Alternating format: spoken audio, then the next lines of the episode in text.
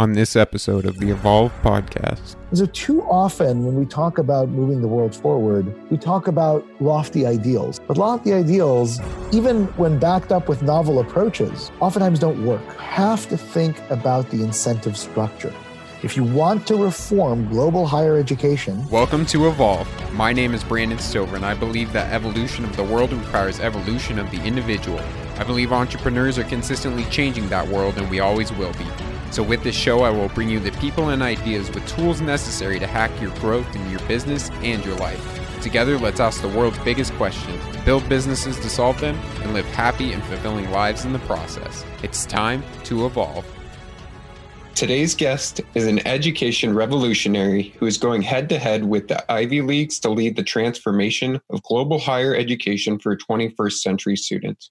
Enrolling its first students in 2014, this innovative university has a 1.2 acceptance rate, tens of thousands of applicants from over 180 countries, and currently serves about 630 students across seven major cities around the globe, including San Francisco, London, and Taipei.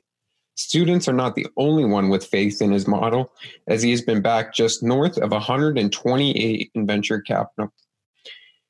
While many have speculated how to reform higher ed, this entrepreneur has actually created a program using effective pedagogy, technology, and immersive experiences to equip a diverse group of students with the cognitive tools they need to succeed in the world after graduation for less than a third of the cost of an Ivy League university. Yet they have no classroom facilities since all classes are conducted through an active learning platform developed by the school where students participate in seminar classes up to 19 people. And the results are speaking for themselves, as their first class of 2019 has a 92% rate in employment or pursuing further education within just six months of graduation. Not his first rodeo, though. This seasoned CEO spent more than 10 years at tech company Snapfish taking the company from this uh, startup to the world's largest personal publishing service with over 42 million transactions across 22 countries and leading its sales to HP for 300 million. This education visionary has had over 10 billion media impressions and been featured in a litany of the most prestigious media outlets, including the New York Times, CNBC, Wall Street Journal, Times Magazine, Inc., Forbes, and the Chronicle of Higher Education published by the MIT Press, he has shared a 400 page blueprint for transforming higher ed in his book, Building the Intentional University Minerva and the Future of Higher Education. I'm honored to welcome the founder, chairman, and CEO Minerva, and a man who is changing the course of history because he paid attention in his history class, Ben Nelson. Thank you so much for having me, and thank you for that wonderful introduction. Absolutely, Ben. Well, I'd like to start back when you were at UPenn and you were kind of noticing things in your own education and kind of getting lit up to maybe this can be different. What was going on during that time? Well, what, what was interesting for me as I was going through it, my, my parents are, are academics, but they're scientists that were trained in Israel. Okay. And the non American university system is very task oriented, right? You go to school and you study one subject and that's all you study. There's no concept of breadth or what we refer to as the liberal arts education. And so when I went to college in at Penn, I didn't really have much of a grasp of what a liberal arts education was. And it turned out that almost no one uh, I went to school with knew what liberal arts education is. In fact, yeah. if any of your listeners were to take a second and ask themselves, what is the definition of the liberal arts? And you know, sometimes people think, well, well, that I guess that means art or humanities, poetry, and there's this kind of assumption that the liberal arts means stuff that isn't useful, mm. right? That is uh, knowledge for knowledge's sake. People often hear. Well, it turns out that is actually the antithesis of the liberal arts. Um, the liberal arts, the, the the term itself, comes from a, a, a Enlightenment period view of the education of ancient Rome, uh, of the Roman Republic, the short era in Rome when the citizens were enfranchised. And the idea was that in the Roman Republic, because the citizens were sovereign themselves, they didn't serve the king or uh, a church They right. were governing, they were self governing, they were finding people to represent their interests. That population, therefore, needed to know more than a trade. Uh, mm-hmm. Because, you know, if you're basically designing a bridge for the sake of the king, okay, learn how to build a bridge. You don't need to learn anything else because all you'll right. be doing for your entire life is building bridges. That's fine. But if you actually have to say, wait a second, I have to decide who will represent my best interests. And in a more extreme scenario, I may be called on to be the person that represents the best interests of my fellow citizens. All of a sudden, just knowing how to build a bridge isn't enough. Right. You actually had to be trained in the disciplines or arts that allowed you to be free or have mm. liberty. And that is the source of the word, the liberal arts. It's what mm. Benjamin Franklin called practical knowledge, or Thomas Jefferson called useful knowledge, that you could use to enfranchise yourself to be free, to have mm. liberty. And how is this applying to the 21st century? Well, the remarkable thing is that no matter what your form of government, the basic insight that the founding fathers had 250 years ago, and potentially the Romans had 2,000 years ago, was that learning a thing and pursuing it for the rest of your life is not the model for a modern world. And you could be living under uh, an oppressive dictatorship but still, the likelihood that the job you will have at 25 will be similar to the job you have at 65 is very, very low. Yeah. And so the greatness of the philosophy behind the liberal arts education is that it is the education that every citizen in the world should have today. The problem mm-hmm. is, when I was at Penn, I realized universities aren't teaching it. They're not actually providing a set of systematic tools, cognitive tools that people can deploy to anything that they pursue. Instead, they were just disseminating information, except rather than disseminating information only about one field in depth, they disseminated information on one field in pseudo depth and then just kind of a Chinese buffet of uh, other, uh, you know, edutainment that you take courses that you're related to. But ultimately, there was no coherent track of intellectual development at universities. And given that the entire representative republic in which we live is based on universities actually doing that, I figure that that's a problem. Mm, yeah. Well, before you started working on Minerva, you spent nearly a decade at Snapfish. Why the break in that, you know, initial spark that you had, and then what made you change your mind to come back to education? Well, so for four years uh, as an undergrad, I, you know, I got this kind of lightning bolt moment my first semester freshman year, uh, and so mm-hmm. I had the rest of my time as an undergrad to do something about this and to fix Penn and change, you know, the curriculum and get universities to commit to provide, you know, direct benefit to society by training uh, students to be systematic thinkers and all the rest, and nobody cared. I hmm. uh, no one disagreed. There was no there was no pushback that says, "Oh yes, you know that's a bad goal for the university," or "Oh yeah, obviously you know the curricular structure that we have is really suboptimal, and you know the one that you're proposing is clearly better." But yeah, you know, it's going to take a lot. university, and we don't really fundamentally care. Um, you know, where you know the students are here not to study right? How do we mm. get out of class requirements and things like that? How do we not show up to lecture? How do we go and have fun? The professors yeah. are there to do research and certainly not to teach. They're none of the incentives um, they're there. The administration was there to kind of raise money and keep the wheels on the bus. Um, mm. and it's not to say that anyone individually didn't have that kind of perspective but somehow in the collective there was this assumption that no one would actually want to work harder right? Mm. and you had professors who were passionate about teaching and really cared about their students but they were always said well you know but the majority of my co- colleagues don't. And so it's just never going to go anywhere. So after banging my head against the wall for four years and failing to have any substantive reform i gave up. Mm. figured what what can i do?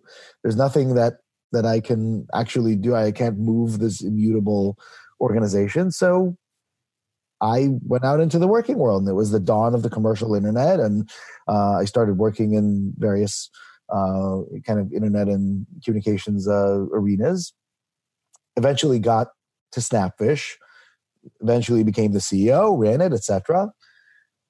And when I was there for a decade and figured I did everything I wanted to do within that context, and was thinking about what to do next, I was uh, actually writing my you know announcement speech it was our 10th anniversary and all of our employees flew in from all over the world and myself and the last co-founder of of the company uh, we both kind of had a pact to leave together as opposed to mm-hmm. uh, uh, separately and so we, we were going to make this big announcement no one knew it was it was kind of a, a big surprise uh, and as i was kind of writing this speech I, I was thinking about well, you know, how do I summarize? This really isn't about him and me. It's about, you know, the 10 years and the achievements we've had right. and all the rest. So I was thinking about, okay, how do I summarize the past 10 years and, you know, the milestones and the big deals and, you know, all of that stuff.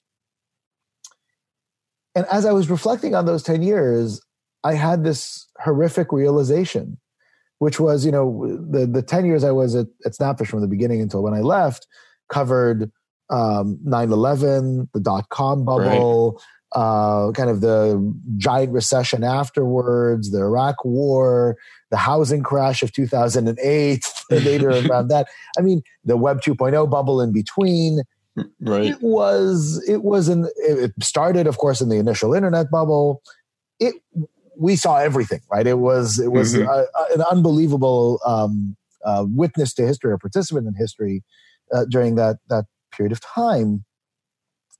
Yet, all of the things that came to my mind were things that had nothing to do with the core business. Mm-hmm. You know, when one of our employees, you know, told me that she has breast cancer, and I had to react to that on the fly, and uh, when we were sending an email to uh, residents uh, uh, in New Orleans after Katrina and letting them know that their, their photos are safe and that we would, you know, send them a free set of prints, you know, uh, and getting emails back saying that those prints will be the only possession that they have remaining. You know, wow. and so things that we didn't set up the organization to do that, but kind of the horrific realization was that if at any point in our history we would have taken the wrong term and gone bankrupt, mm-hmm. the world would be exactly the same. Mm. If we failed, some other photo company would have succeeded and taken our market share, and there you go. Right. And as much as I learned, uh, and as much as I enjoyed my time um, at Snapfish, uh, working with my colleagues and you know business partners and um, suppliers and vendors. I said to myself, I'm never doing this again.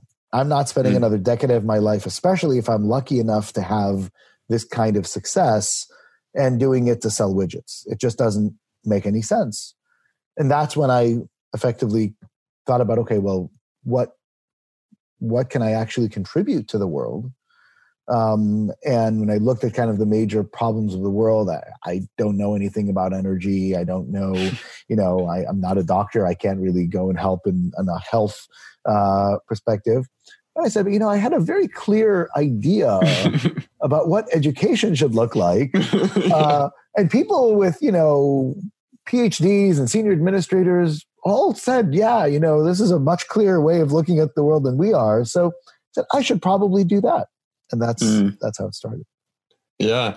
Uh, so you, after that, I mean, you took five years to get, you know, Minerva, from idea to paying students. Right. How did you develop that MVP and get its first students through the door?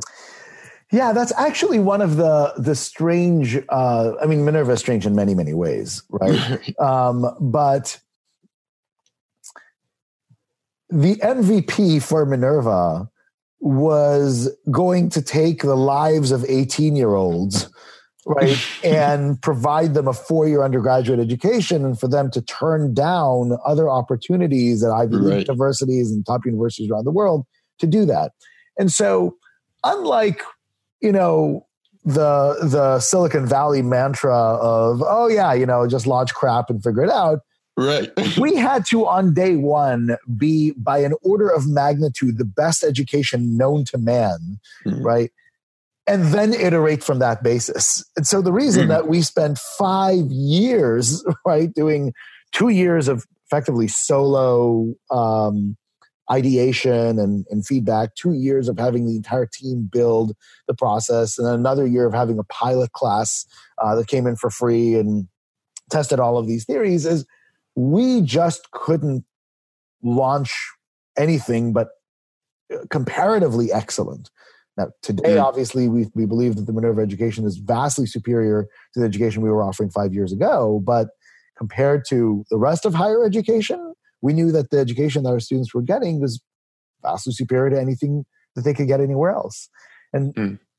so that's that's obviously a, a, one of the different pathways that we took at Minerva compared to to other startups. Um, so Minerva seems to have two missions, um, two big missions. One, reinventing what higher education looks like, and then two, laying out a model for other institutions to follow. What is it that really lights you up about these missions to get them out there?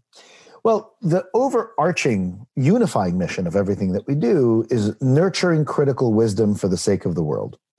Mm-hmm. Our our perspective is that um, wisdom is not some mystical thing that comes down from a foggy mountain, right? um, wisdom is very simply the appropriate application of practical knowledge to novel situations, mm. right? If you're encountering something you've encountered before and you know what to do because you've done it before, that's memory. That's not mm-hmm. wisdom, right? The, the whole point of a wise person is that they're encountering something they've never encountered before, yet they still have a good idea as to how to deal with that situation. And if there's anything that is necessary for humanity to move forward, it is that skill, mm. right? Information can be obtained anywhere. Yeah, we can Google anything. You Google anything.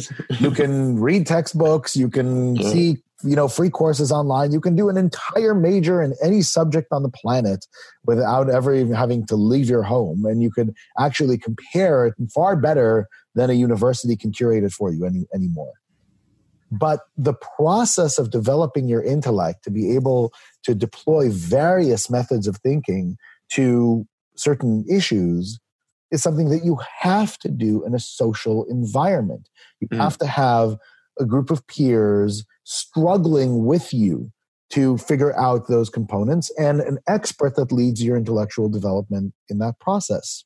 That sounds a lot like what educational institutions are set up to do.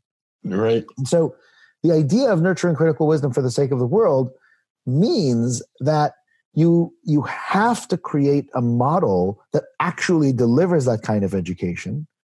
But then if you actually want to have global impact, you can't as one instance of it teach everyone it's it's hmm. impossible mm. not only is it impossible it's also bad for humanity as as as bad as having uh you know no wisdom um the the the other extreme is to have the same wisdom taught to everyone a mm. way of thinking that everyone knows and that's it and so what you want is you want a heteroculture in education. You want different institutions having their own perspective on what wisdom is, but not having their own take on the facts of how to actually get that into somebody's head, right? Mm. Because there is a science of learning.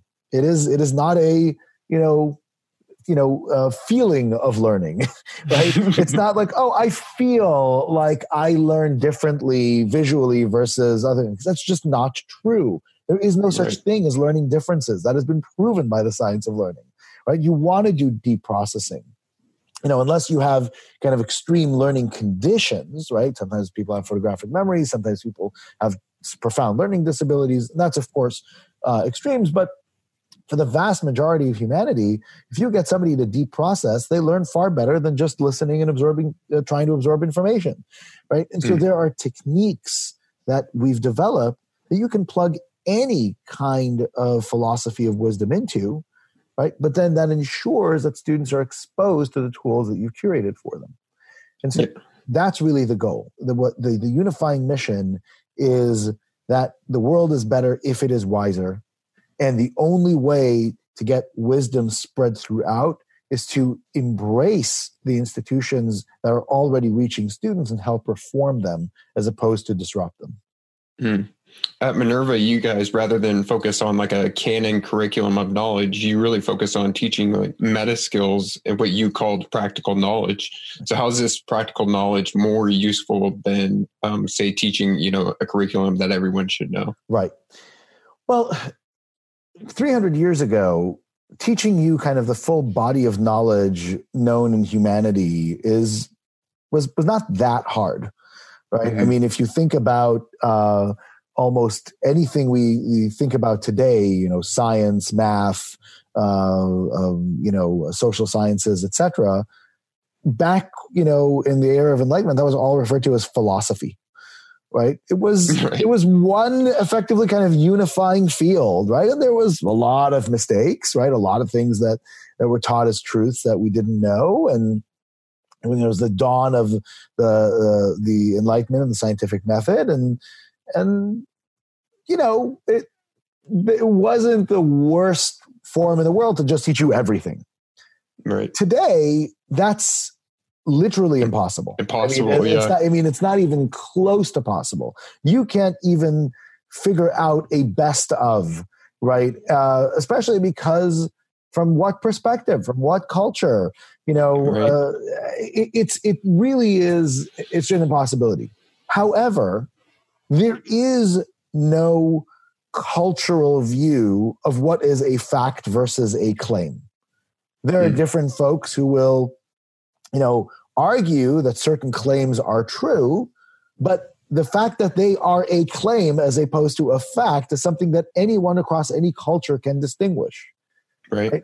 Understanding what audience you're talking to and tailoring your message accordingly obviously varies in the way that you tailor it depending on culture or background but the process of being conscious that you're speaking to an audience is culturally irrespective right mm-hmm. so there are tools or cognitive tools and no matter what cultural context no matter what field of study no matter what environmental condition those cognitive tools should be brought to bear mm-hmm. right? and that is ultimately a finite set of tools, something that can be taught and that is applied to anything, not just field of study, but also situational uh, transfer, meaning that you learn something in one context and are able to transfer that use that tool to another context. Mm. In other words, wisdom.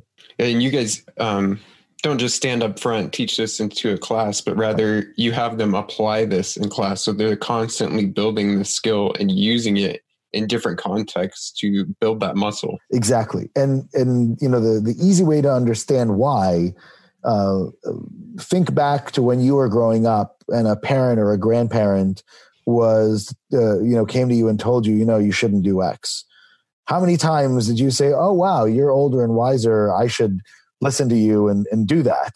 No, no, we had to learn ourselves. we had to learn ourselves, right? It was, and in fact, even you know now, you know, as adults, oftentimes we are we are approached by other adults that we respect and think, oh wow, they're wise, and they say, oh, do something that you don't normally want to do, and you're like, yeah, thanks, old man, I'll I'll just do it my own way, and then you learn, right? And so the concept of passing on nuggets of wisdom and that you know as an education doesn't work you know i had a student ask me once i said well why can't i just read a book with all the habits and concepts and then i'll have a minerva education i said well because you're you're not going to know how to apply them right it's mm-hmm. one thing to say understand who your audience is and tailor your message accordingly it's another thing to actually apply it right? When you're writing an email and you're asking a question, getting into the habit of saying, you know what?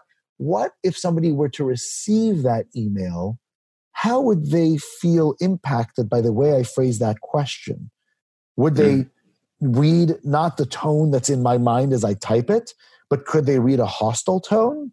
Is there a word choice that I can change in order to make sure they don't do that? People don't do that. That's not something that is that is natural for us, right? right. And so you have to actually practice that and get feedback, right? Because you say, "Oh, I now wrote a great message," but then somebody else looks at it and says, "Boy, that's not how it made me feel. I found that message to be disrespectful." You may be mm. shocked to find that out, right? And so that process of dealing with the realities of applications of these tools requires feedback. It requires an educational setting. And so that's really the, the big difference between being passive recipients versus active um, applicants with directed intellectual development, mm. which is also different than the way we normally acquire wisdom, which is just by trial and error, right? right. Living. and then we usually, you know, if the people attain attain wisdom, it's usually much later on in life eh, when their productive lives are perhaps behind them. Right? Mm. And so the, the idea is imagine if you had kind of the collective wisdom of humanity and found a, a way to effectively deliver it to young people how much better would this world be? Right, right. You guys are, uh, you know, effectively equipping these students with these skills across a variety of contexts. How are you helping them to determine maybe which context they're most passionate about applying those skills in? Yeah. So, one of the nice things about having a, a, conceptually based core curriculum, right, where you're learning these habits of mind and foundational concepts, is that you need content to contextualize them. Mm-hmm. Yet, if you choose one field of content, right? If you say I'm going to teach you all of these things uh, about you know world history or or, or you know or biology or, or some field, then students won't be able to. The brain, the human brain, is not able to take those lessons from that one field and then recontextualize it in another. You may teach somebody how to think critically about history, but when it comes to them having to think critically about making a home purchase decision or uh, which politician to support, it actually starts to fall apart right? The brain mm-hmm. know how to naturally do that. And so, in order to actually teach transferable skills, you have to contextualize them in many different ways simultaneously, right? So, when we talk about thinking about your audience, you know, it's kind of natural to think about it like you and I are talking to, right? Which is you and I are having conversation. Right. A different way of thinking about audience is not necessarily you as my audience, but the audience of the people who are listening to you, right? Another way of thinking about audience is the question, the example I gave, written communication, which is very different because there's no intonation, right? Now, an even more uh, a dramatic think way of thinking about audience is thinking about biological audience. So, how are people wired to react to the way you look, for example, right? Mm. That so actually, how you dress, how you project yourself, that also is an application of audience, right? So now, you know, when you've given these types of examples, and again, I'm just speaking them, but when you actually practice them and think about them and apply them yourself, now you've got a much broader understanding of audience. So, why is this relevant? Because the content that we use within Minerva to illustrate these habits and concepts draws from all of the majors and concentrations that we then teach. Mm. So our students in their first year not only learn these tools, but they sample all of the types of content areas that we then offer. And then in the right. sophomore year, they get to choose from a limited set of courses that cover more specific concepts, but ones that also traverse a number of fields. And so they, they always are making informed choice as they go through their four mm. years until the fourth year when much of the education is personalized to the student and where they learn a deep understanding of a particular niche area that they're interested in. They do a capstone, they do practicas, uh, we create tutorials that cater to students' particular interests, uh, etc. Yeah, and you guys kind of start from like a lot of handhold support in the beginning, but as they get closer towards that capstone, like they can start creating their own courses towards the end there. So really making that informed decision, but having the support to do so before getting to that point. Exactly right. How are you guys measuring the effectiveness of the education after um, they've graduated? So you guys just had 2019 graduate. Um, how has that been going? Incredibly well. So, you know, we, we always tell our students that there are uh, you know two measures to to the success number one is are they capable of pursuing what they're interested in pursuing not what we institutionally drive them towards right mm-hmm. at a level above that of ivy league graduates and then as they pursue that field do is their trajectory tracking ahead of those from other backgrounds right, right? and so the second of course in some regards it takes time to um, to measure right? We have some early indicators that are positive in that regard but the first one we've obviously already seen. And when you look at their graduate school placements which is kind of a very simple uh, measure uh, all the way to the kinds of jobs that they've been pursuing and the kinds of positions they were getting sometimes ones that aren't available to people who haven't who graduated 10 years uh, prior to, uh, from college the impact is dramatic. Mm. And the best part is when our students of come back or or send us an email and say, "Oh my God, you wouldn't believe what my boss just said," or you know, or the reaction. And it is about, "Wow, how did you know how to use these skills? You know, how do you solve that problem, or how did you know how to uh, actually address this context you've never been in before?" Um, and and that's extremely gratifying because when you're teaching a or creating an, an educational environment in which they're supposed to be learning things that are practical that they should be using in the real world. And then the real world comes back and says indeed they learned that. Yeah. right? you it's it, we obviously had indicators throughout. We tracked their learning progress etc but there's nothing better than than reality to to demonstrate that yeah absolutely that's a that's amazing um, many people go to the Ivy Leagues for the brand name education right. around that. And I think some employers even kind of use that as a pre screen of those students. What is the value of brand and pre screening students? And then how has Minerva established their brand? Yeah. So I, you know, there is a, a, large misconception among the about the higher education brands and what they mean. Before Minerva, I think there were really only two kinds of higher education brands. There was the neutral brand and the negative brand, right? So the neutral brand are, you know, the Harvard, Stanford, Yale, Oxford, Cambridge of the world. A very, very small number of institutions.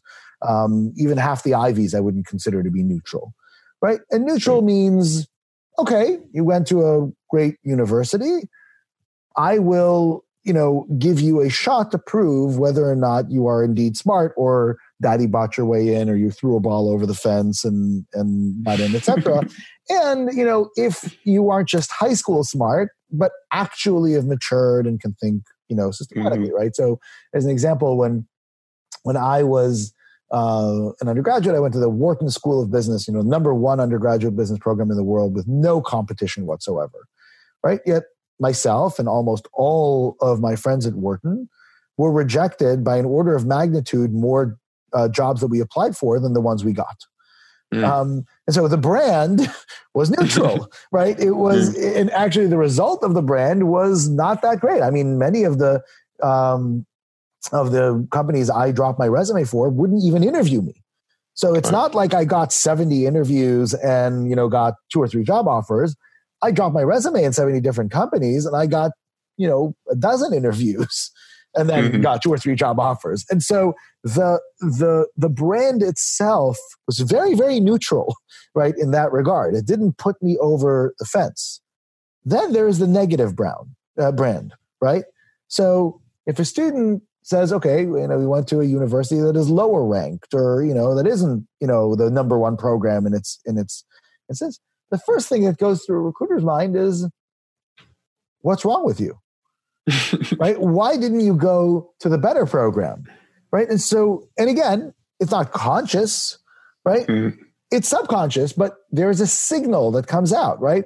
Why did you go to the, you know, 23rd ranked school, not the top ranked school?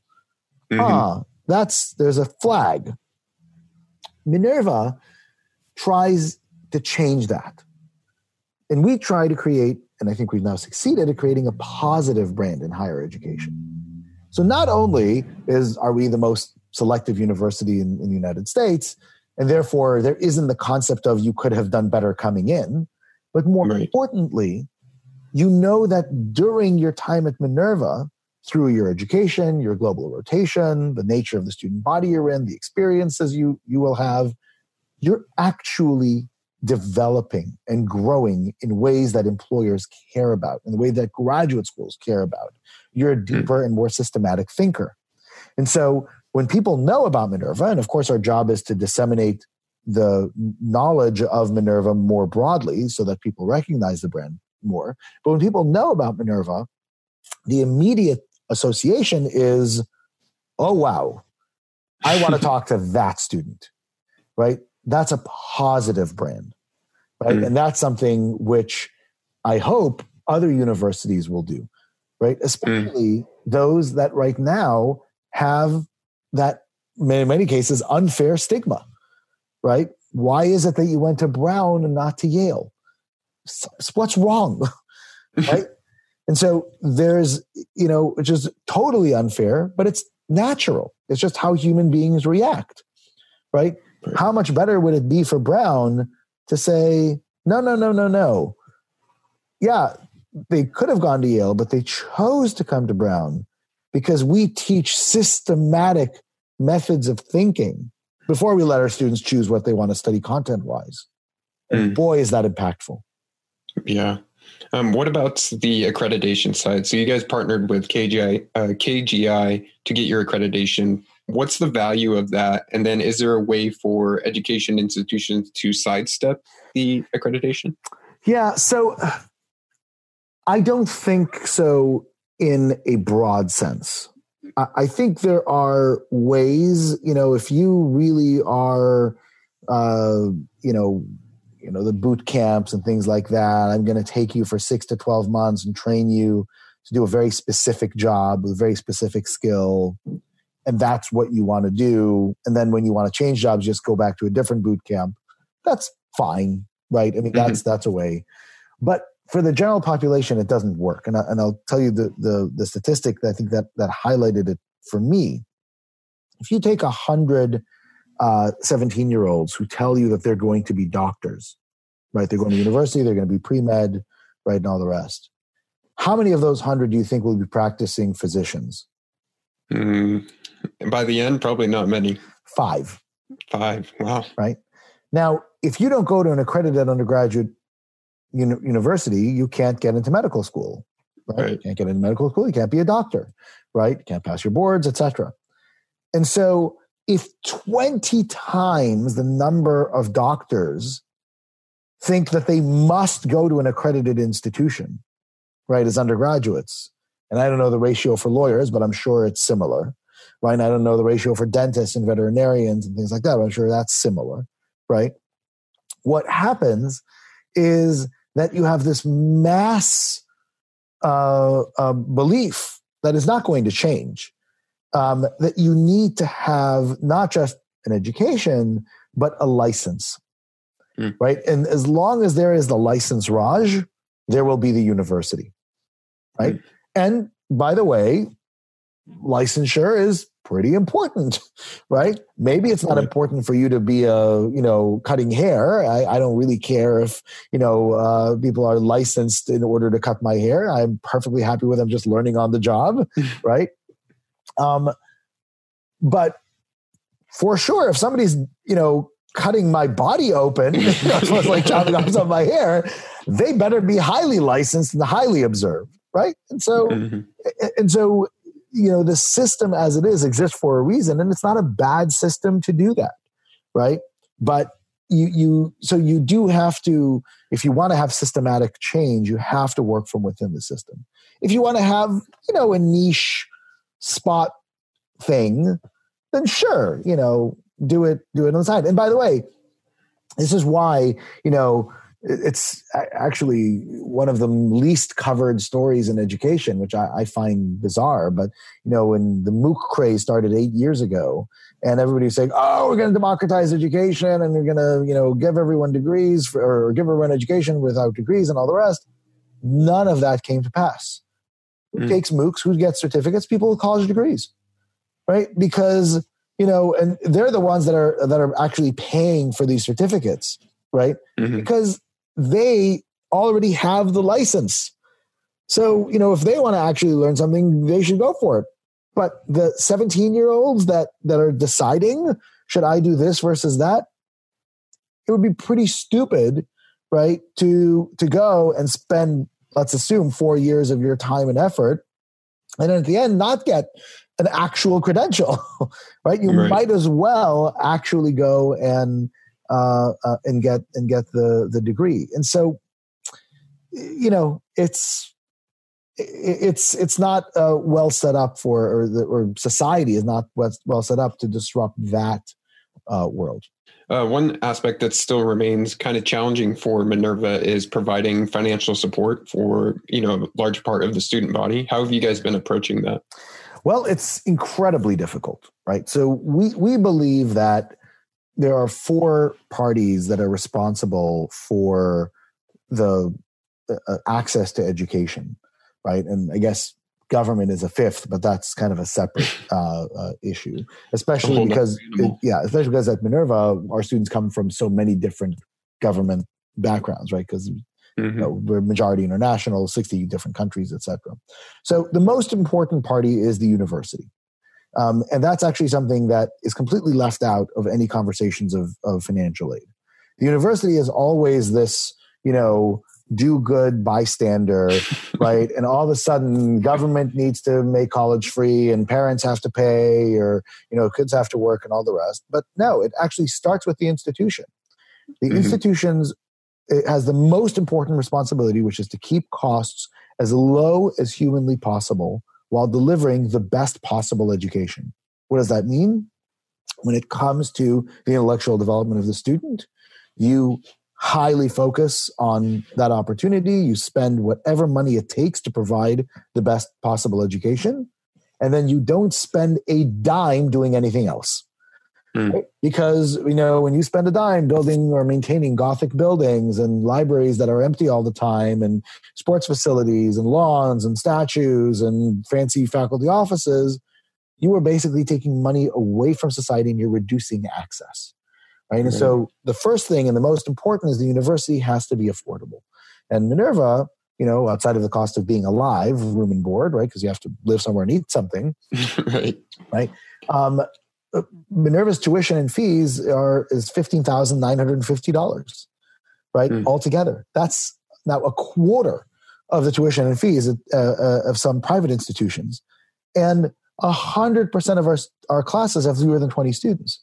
No university in the country can say that, right? right. And so we we we spend more to educate students than anybody else, but our cost of the entire program is a fraction because we don't waste money on things that are not necessary. So that's mm-hmm. responsibility mm-hmm. number one. Then responsibility is on the student themselves. The students are the ones that are benefiting from their education, right?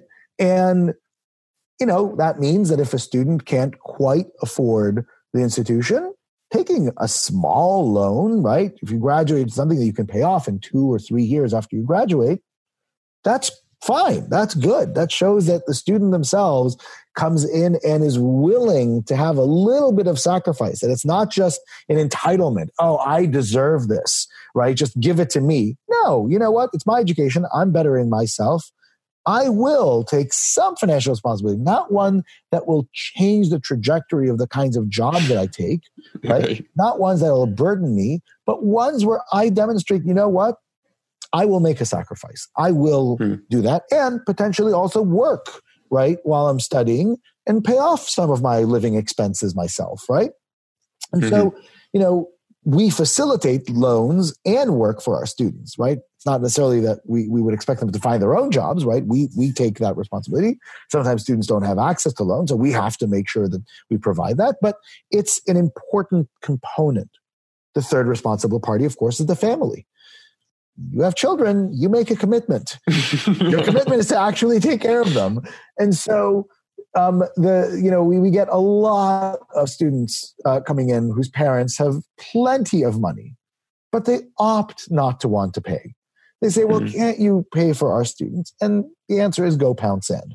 Um, under no circumstance if a family has uh, uh, can afford to pay for their children's education should a poor family be further burdened to help subsidize that? That is the most regressive idea which is actually what, what's so funny because so much of the free college uh, uh, uh, you know thinking comes from quote unquote progressives which makes no sense it's the most regressive policy you could probably you could possibly do take money from mm. poor people all of whom pay some form of tax and give it to rich right. people makes no sense i mean completely bonkers um, and then there is the broader broader societal responsibility right? Once the institution does what it can, once a student has some skin in the game, once parents contribute what they can afford to contribute, right? Then it is the role of society. And, you know, mostly that comes in the form of philanthropy, hmm. right? Mm-hmm. And that, so the difficulty that we're facing isn't in the first three. We're super efficient. Our students work and have personal responsibility. Their families do contribute whatever they can because that is required. The difficulty is that we at Minerva are humanists. We don't look at someone based on the color of their skin or their ethnicity or geography or gender or anything else. We believe that if you provide a human with wisdom, what they will do will be good for the world. Mm-hmm. I don't care if that wisdom is deployed in a town in Kosovo Kosovo is more prosperous. That is better for me in San Francisco. Right. right? That perspective is close to extinct in today's mm-hmm. world. Find finding a philanthropist that actually believes that humanity needs to be nurtured as opposed to their country, their town, their community, some you know random community halfway around the world that they feel sorry for right there are very very very few individuals that deploy their resources for global systematic change very mm. few mm. and that's our biggest challenge now we're extremely fortunate that we have you know already found three extraordinarily generous donors that together have funded more than $30 million worth of scholarships uh, for our students. And that's really wonderful. But we probably have to find uh, you know another three that can that can uh, that can fund another 35 million uh, beyond that before the institution could uh, live off of the endowment that we've we've tried to build for it uh, in perpetuity and so that is a struggle and it's a struggle not because anybody who knows Minerva doesn't think we provide the best education in the world or doesn't love the fact that we bring students from all over and they're much more socioeconomically diverse than a typical uh, highly selective university. But when push comes to shove and someone is thinking, let me give higher education money, it's easier for people to give $100 million to build a building that a university doesn't need mm. than to right. $10 million that will then go directly to students. We don't need any institutional support, right? Mm. And will allow them to access that education because they come from countries they that are not top of mind for um, for the donor.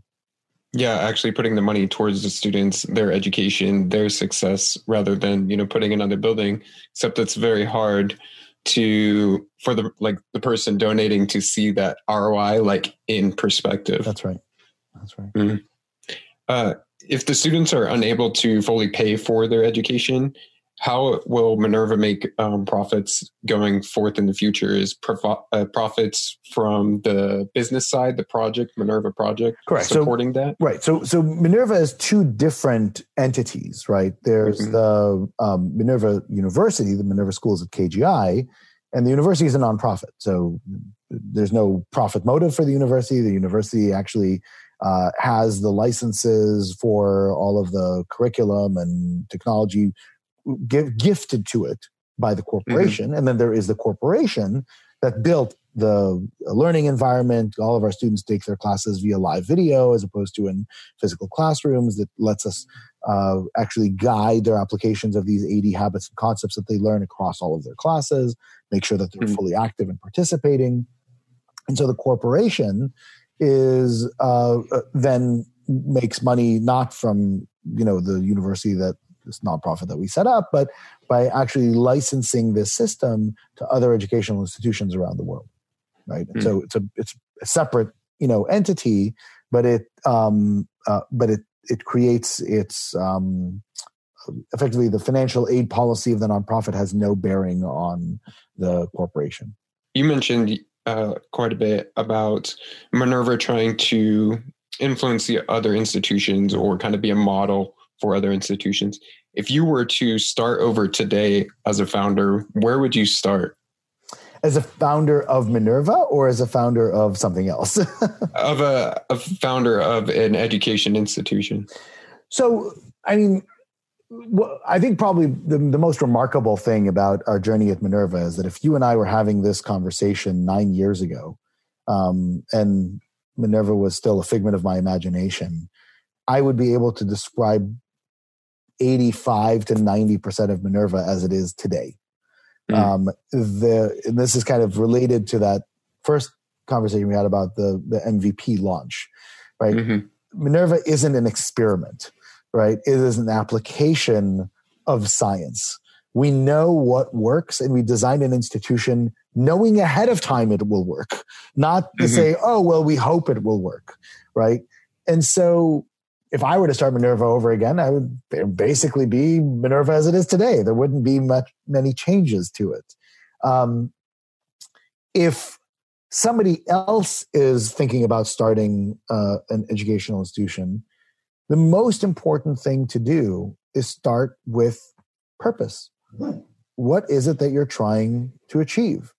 We started with the purpose of nurturing critical wisdom for the sake of the world.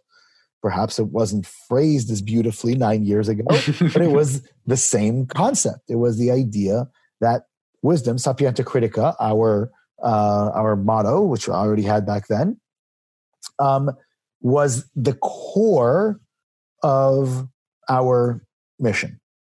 Hmm. And so once you have that guiding light, all of the decisions that you make will become very apparent. Right? So if a traditional university exists as any university president will tell you to create and disseminate knowledge, right? This is effectively the pre printing press perspective of the university. Well, that is what you're going to be centered on creation, research, and dissemination, publication, teaching, or lecturing of knowledge, right? Mm-hmm. It is hard to commit to reform so long as you cling to that purpose. Mm-hmm. But if you find a different purpose, all of a sudden you can say, well, here is the ship that I'm sailing. And it may take a while to turn its direction.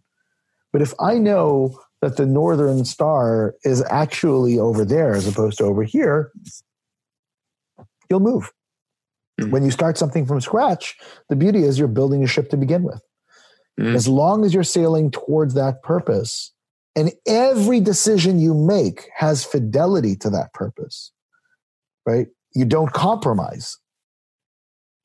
If you are fortunate enough to be able to pursue your mission, it will work out well. And that's perhaps the hardest thing um, about being an entrepreneur.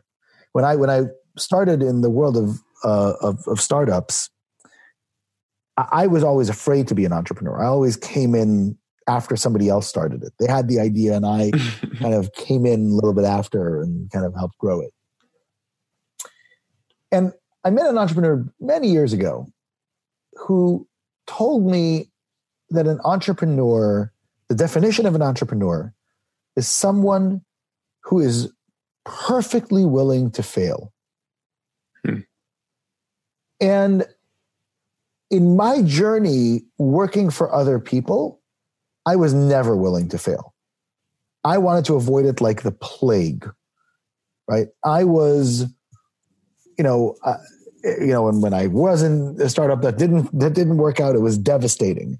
And when I was at Snapfish, you know, when we had so many existential things, it was come hell or high water by sheer force of will and power. We will not let this go down. We are going to, you know, change course, do everything, compromise everything that is necessary to compromise. We're going to continue to live. When you pursue pursue purpose, all of a sudden I understood what that person meant. Mm-hmm. Because before, when I felt like I have a responsibility for my employees, if we shut down, they're out of a job. Right. And that's the worst thing I could possibly think of. Right. Right. And in the context of most organizations, that's true. You have a responsibility to your employees, to your customers, etc. And that's what's primary in your mind. But when you're purpose driven, when you see a reality that has to be changed in the world, and all of a sudden you say, well, I want that reality to be true. If the direction of the organization, the vehicle to achieve that reality is compromised, right, for the sake of the survival of the organization, what's the point of being in the organization? Right. What's the point of the organization's survival? And so throughout the journey at Minerva, I had many times when people told me, you're putting this organization at risk. We won't launch. We won't get accreditation. You know, we won't get our funding, right? Compromise, compromise, compromise. I would never allow that to happen because I would rather not launch. I would rather not even have Minerva if Minerva was not nurturing critical wisdom for the sake of the world. Mm. If it was, you know, nurturing, you know, good thoughts for the sake of the world, right? Or, you know, kind of like, you know, jumping up and down and talking about critical wisdom for the sake of the world, or, you know, nurturing critical wisdom for the sake of, you know, the organization. Like, that's not who we are. And so having that maniacal, uncompromising focus means that the likelihood that you will get out of the gate perhaps is maybe a little bit lower, even though I would argue it could be higher. But that when you're out of the gate, you have got the thing that you wanted to have not mm-hmm. some Frankenstein version of it. Well, before I get to my last question, where can everybody find more about you and Minerva? Uh, finding out about me is not relevant, but you can find out about Minerva at uh, minerva.kgi.edu or at minervaproject.com. Awesome. Well, my last question is how can we push the world to evolve? Well, pushing the world to evolve is not easy. but I believe that the answer is in incentives humanity is uh, not just humanity, you know, living beings are incentive reaction machines, mm. right? So far as the incentive is to do X, it doesn't matter what we exhort and um, and and talk about. People will do the opposite. You know, there is this saying that or belief that democracies don't go to war with one another. Right? That if you look at uh, historically, uh, that when you look at conflict, it was almost always a conflict between uh, institutions or countries that were not fundamentally democratic on both sides. And as soon as you have democracy on both sides, there really is no war. Right? Hmm. Now, that's not 100% true, but I think it is largely makes sense. And I would add it, certainly we have no evidence that democracies that trade with one another go to war. Why? Because of incentives, mm. right? If your society is isolated, right, and you have the ability to uh, uh, to gain more resources by fighting with your neighbor and grabbing some stuff, well, it's hard to resist that incentive, right? But if your prosperity is tied to their prosperity, the likelihood that you will try to grab things from them, even if you may get more, but the risk of getting less doesn't make sense. The incentive isn't there. And so, too often when we talk about moving the world forward, we talk about lofty ideals. But lofty ideals, even when backed up with novel approaches, right, oftentimes don't work. Hmm. You have to think about the incentive structure. If you want to reform global higher education, it's not enough to build the best university in the world. You have to build the best university in the world that is also the most prestigious. Mm. Because prestige is actually what drives higher education to change. Right? So you have to both understand the motivating factors and the path to progress. Well, wonderful, Ben. Thank you so much for coming on the podcast today. I appreciate everything that you have shared. Pleasure. Thank you so much for having me. Thank you so much for listening. As you know, word of mouth is the number one way for things to grow.